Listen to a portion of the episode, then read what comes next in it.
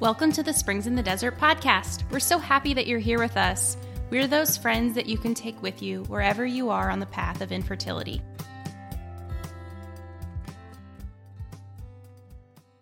Hey, everybody, welcome back to the Springs in the Desert podcast. I'm Allie. I'm here with Cassandra and Sydnee once again. Welcome back, ladies. Hello. so, we um, we're thinking about how this episode is going to air during Advent leading up to Christmas. And last year we did an episode, um, a really beautiful episode with Stacy and Todd Stevenson, who talked about um, family traditions that they incorporate for two people around this time. And it was just, I found it to be a really encouraging and uplifting episode because so much, so much of the time, I think um, we kind of, some of us dread that time of year for certain reasons like maybe it's the family that asks you, Hey, are you going to have any kids yet? Or are you pregnant yet? Or maybe it's just that sense of loss about like your Christmas morning looking different than people um, in your life, sisters, brothers, friends. So we wanted to just give kind of an encouraging message today about these traditions and ways that we can incorporate them no matter what our family life looks like, however small our family is. And we were really inspired by a post that Sydnee had that Cassandra is going to tell us about that involves some cute pajamas, I understand. Okay, this was a post Sydnee made like a year ago. And what I remember is the matching pajamas. And I just thought that sounded so fun. It sounded so fun because just when we're reflecting about Advent and just those childhood memories of Advent. And I remember just like reading under my parents' Christmas tree and the lights. We'd play with the ornaments. And I think it's hard when you grow older and like Christmas, well, you get a fuller understanding of the meaning of Christmas and that Christmas is actually like a religious holiday, you know, and that that is is the true gift and fullness of Christmas. But you always still kind of long for that magic. You know what I mean? And so I thought this post was so great. And this is what we want to talk about today is like how it's still important for you to have Christmas traditions.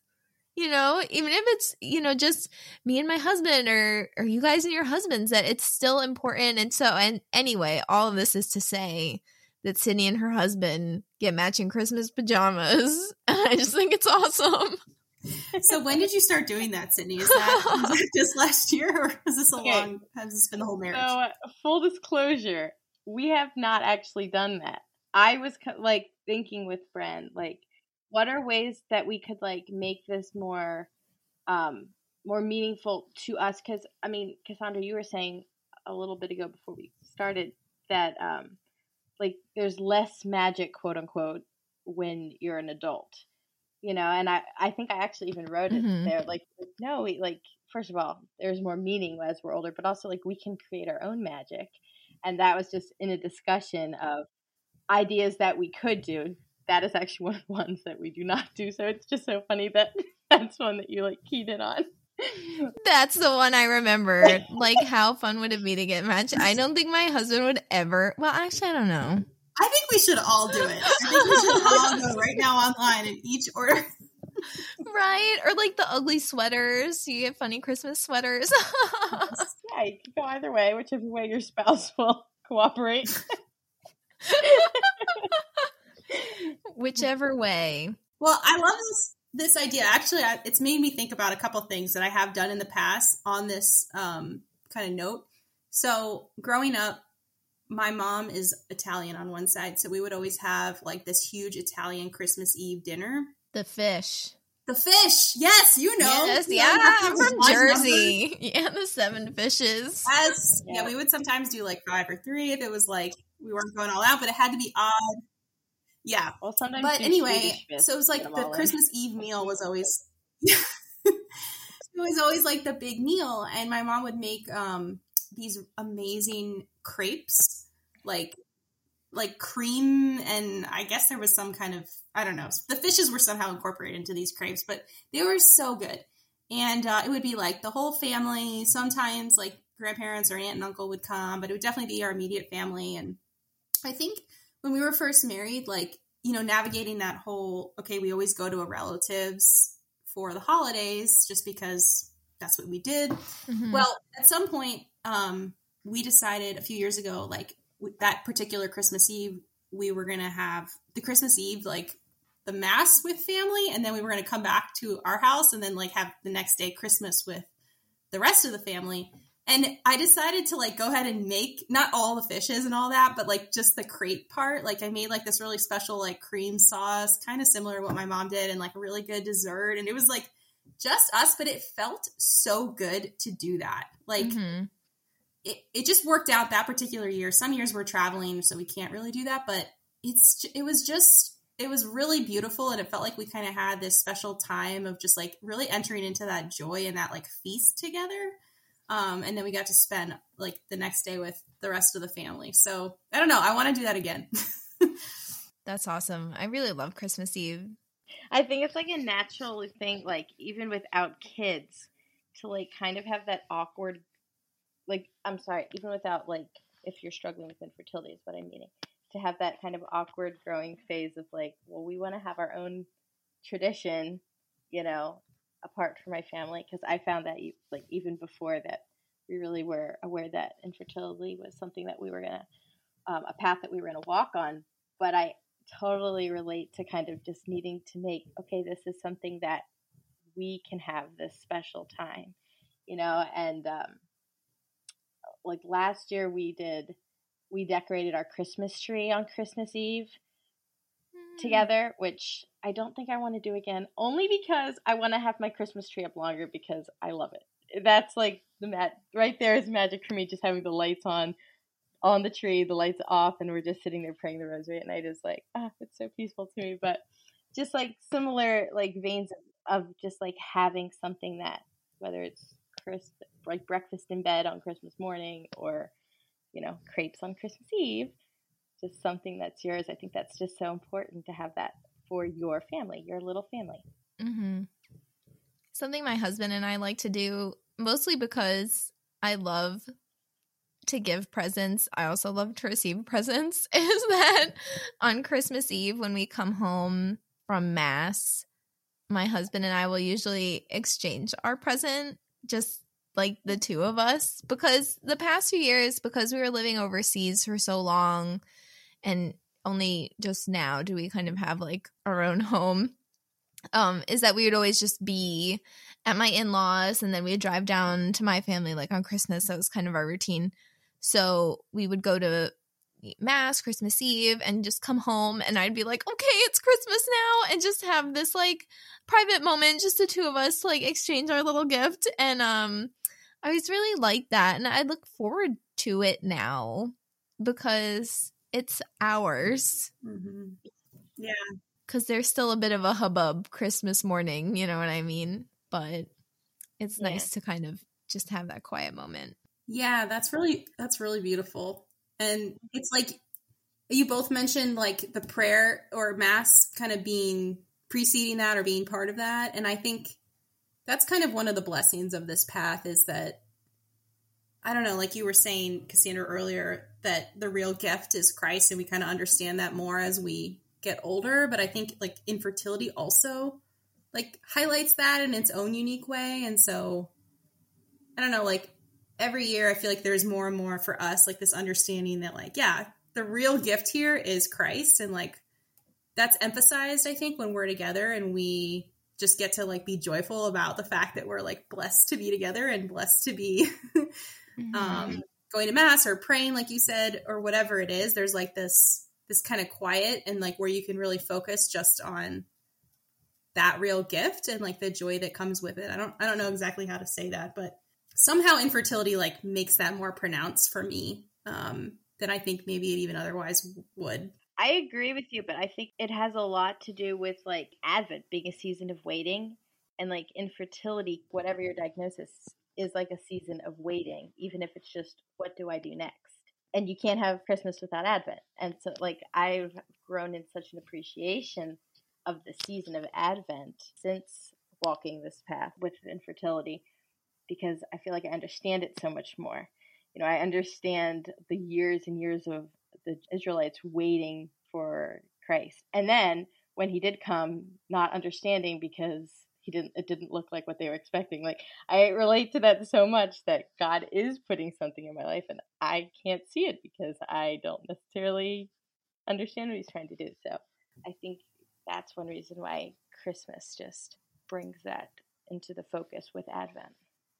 Yeah, definitely. I mean, that's yeah, that's it in a nutshell. Do, do you have anything specifically that you and your husband do during Advent, Sydnee, or does it kind of vary every year as far as like, do you guys have an Advent wreath or candles or um, specific like prayers or anything that you pray? Yeah, we definitely do the like we do the Advent prayers every night, and we'll turn off all the lights and just have the candles on. That's another kind of like like like the people who walked in darkness have seen a great light. I just I love that line from the Bible. But um, so we'll sit and pray the rosary, and it's just such a peaceful, like really kind of quieting, like my, just physically like quiets my body, and then kind of gives a little more pause to the Christmas season. You know, um, that's something that we always do. And then the last couple years, uh, along similar lines, been really careful not to listen to Christmas music during the Advent season because like trying to again have that waiting that's like something that we've done it's like certainly listening to like more advent hymns and everything as we're waiting and then christmas day it's like ah you know it's time to time to sing all the christmas songs that we've been waiting for and avoiding the radio. Yeah it's a good point though because advent's really a season where silence reigns right? That's kind of how it should be. Um and but there's a lot of noise that comes in from like our secular culture and like conflating of advent with christmas that has kind of obscured the the nature of the season of advent as actually like a penitential season similar to lent you know?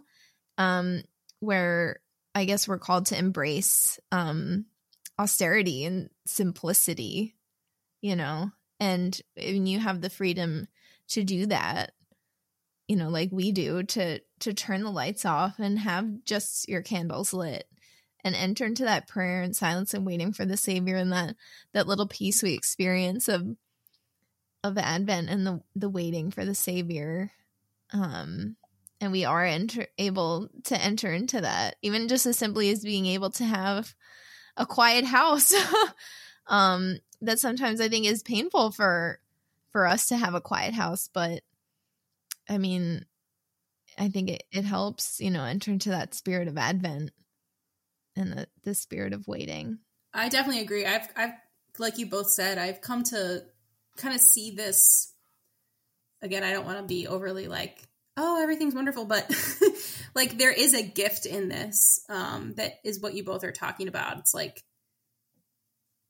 the ability to enter into Advent in the way that you're both describing is a gift that came through the suffering of infertility in an it's like an unexpected gift. It's like the ability to like identify with the israelites the ability to like you said have a quiet place where you can kind of turn off all those demands that are so much on us at that time of year um like those i've really come to see as some of the most beautiful gifts um that have come through this difficulty. And every year I kind of remember that and like, I think like maybe deepen it a little bit as I, or at least I hope to. Like, I start off and I'm like, wow, this is amazing. Like, I want to do this devotional or like every night we're gonna, the two of us are just gonna like, we try to, like most nights, pray together. And uh, I like what you said about the darkness. I'm gonna try to remember that. Um, but anyway, each year I just feel like I see it more and more the gift that it is to have this special time where we can really be together in this uh, liturgical season in this way. And um, mm-hmm. one of my favorite uh, couples that dealt with infertility, I, have written about them on the blog, the Chestertons, G.K. Chesterton and his wife Frances. They're amazing. Look them up if you don't know about them. They dealt with infertility and they um, both had like a huge I guess you could call it a devotion to like the Christmas season and like really entering into the joy of it. And they wrote about it and they wrote poetry about it. And like, I just personally believe, and I don't know this to be true because I didn't know them, but I just think that must have come at least in some way through the fact that they dealt with infertility. And so there's like this paradox where because maybe they couldn't, they didn't have a child of their own to share, like we're talking about that Christmas morning joy. I think that came through even more in like their spiritual, like, I don't know, connectedness and like their understanding of like what Advent is and what Christmas is. And um, so it's hard to put into words, but I would definitely look up Frances Chesterton. She has this really beautiful book of poetry, and a lot of it is Christmas related. And I don't know, I just feel like it's coming from that heart that we all know. It's like longing for that child, and yet so poignant the way that she describes um, the joy of Christmas and like looking forward to Christmas. So throw that out there. I'll put it in the show notes as a resource. And like longing for the child. And if you just think about, I don't know, because I'm now like a year and a half later listening to the Bible in a Year podcast. And the other day was the prophecy of of Balaam, and I forget exactly the wording, but it was like, I see him, but not now, you know, not yet. And just the amount of time that had to pass and everything that had to be prepared in order for the savior to come into the world at the exact moment um just that god knows you know and and all all of time you know is present to him. And so i just think in ad, in advent we just have to appreciate a little more that reality that is so difficult, you know, because we want our time to be now, you know, and maybe the time for what we desire is not now, but now is the time for something. yeah. Yes, God is God is still with us in this time in these special moments that we have with our spouse or with our extended family in the prayers that we're all talking about. It's like he's there, he's working, he's doing something amazing. it's like do we have the eyes mm-hmm. eyes to see it. Um, it's really well put. So I guess we've been talking about Advent, Christmas, traditions, the fact that wherever you are right now, like to enter into it, you should feel encouraged to do that, whatever that looks like. So what other um what other stories or anecdotes that have touched you? What else are you grateful for at this time of year in your situation? Right now that you think other people um, that are listening could relate to? I'm just going to name one final one for me. Um, reading, like reading stories together, is something that my husband and I have started doing. This is, it could be related to Christmas. So my dad always read the night before Christmas to us, the kids, when we were growing up, like every Christmas Eve. And yeah, that could be like a, oh man, I wish I could do that and, you know, carry that tradition on. But it's kind of like, why not? So we, we haven't started reading that one specifically to each other, but we do read, whether it's poetry like Frances Chesterton or we've started reading fairy tales together, like aloud. Sounds kind of strange, but um, I don't know. There's something about it that's really, it's just I just love that special time that we have where we're, we talk about like what does it mean? And I don't know there's something that's sort of like wonder you know you wonder at it or you you uh, kind of feel that childlike sense of joy. So that's one other encouraging thing that I have is like read stories. Maybe read like a little Christmas story that you always loved uh, as a kid. Like read it to your spouse and just I don't know, remember what it was like to be a child yourself and share that with your spouse. So that's another thing that I love doing. How about you all? What else do you want to leave our listeners with with just little little stories this time of year to encourage them? Probably my favorite well definitely. Definitely my favorite tradition that Bren and I just naturally got into was um, I make him an ornament every year. And that is just like a lovely little like I'll hand make it and it just I, we started when we were dating and I just kind of was like oh okay I'll just make it because we had an inside joke and then every year it was like I'll take a little something and like okay like the, the one year that we didn't um we had to live with my grandparents for a couple of different reasons. So I made like a little house and said, you know, like it was like a little joke with us, and like nothing big and important, but it's just like something, um, something so small is, you know, is like the most meaningful to us. That's like one of like our favorite, favorite, favorite things to do there. But I also will say, I don't know if this is even specifically Christmas, but I'm seeing applications to Christmas. Um, at the Springs of Hope event this weekend that I was at, Anne mentioned um, not being afraid and not being guilty for doing things with your spouse, um, like going on a trip with them or spending time, even if someone might make a comment like, you know, oh, well, it's because you have the time and money because you quote unquote don't have kids. And I just never thought about that way. And the way she put it, maybe it was just so beautiful, but like do that together. Like, and with Christmas stuff, like I just think of like, we like, like we've gone to like a light show and we've gone to this like beautiful mansion, that, like decorated it so beautiful. And we like to do that kind of like stuff. But like, do, do whether it's small or large, like do those things with your spouse. Like, don't be guilt, don't feel guilty about them. Mm-hmm. Just make that time so that's what I would I would leave that. For me, something I'm grateful for this year is that we have our own home now and that we can decorate it. Um cuz I can tend to be I don't know if like frugal is the right word, but like how um so it's October right now we're recording this and so last weekend I was like ready for the mums. Allie's in Texas. Do you know about the mums though? Oh, yes. okay. For a long time, I was like, I don't get it. Like, what is the deal with the mums?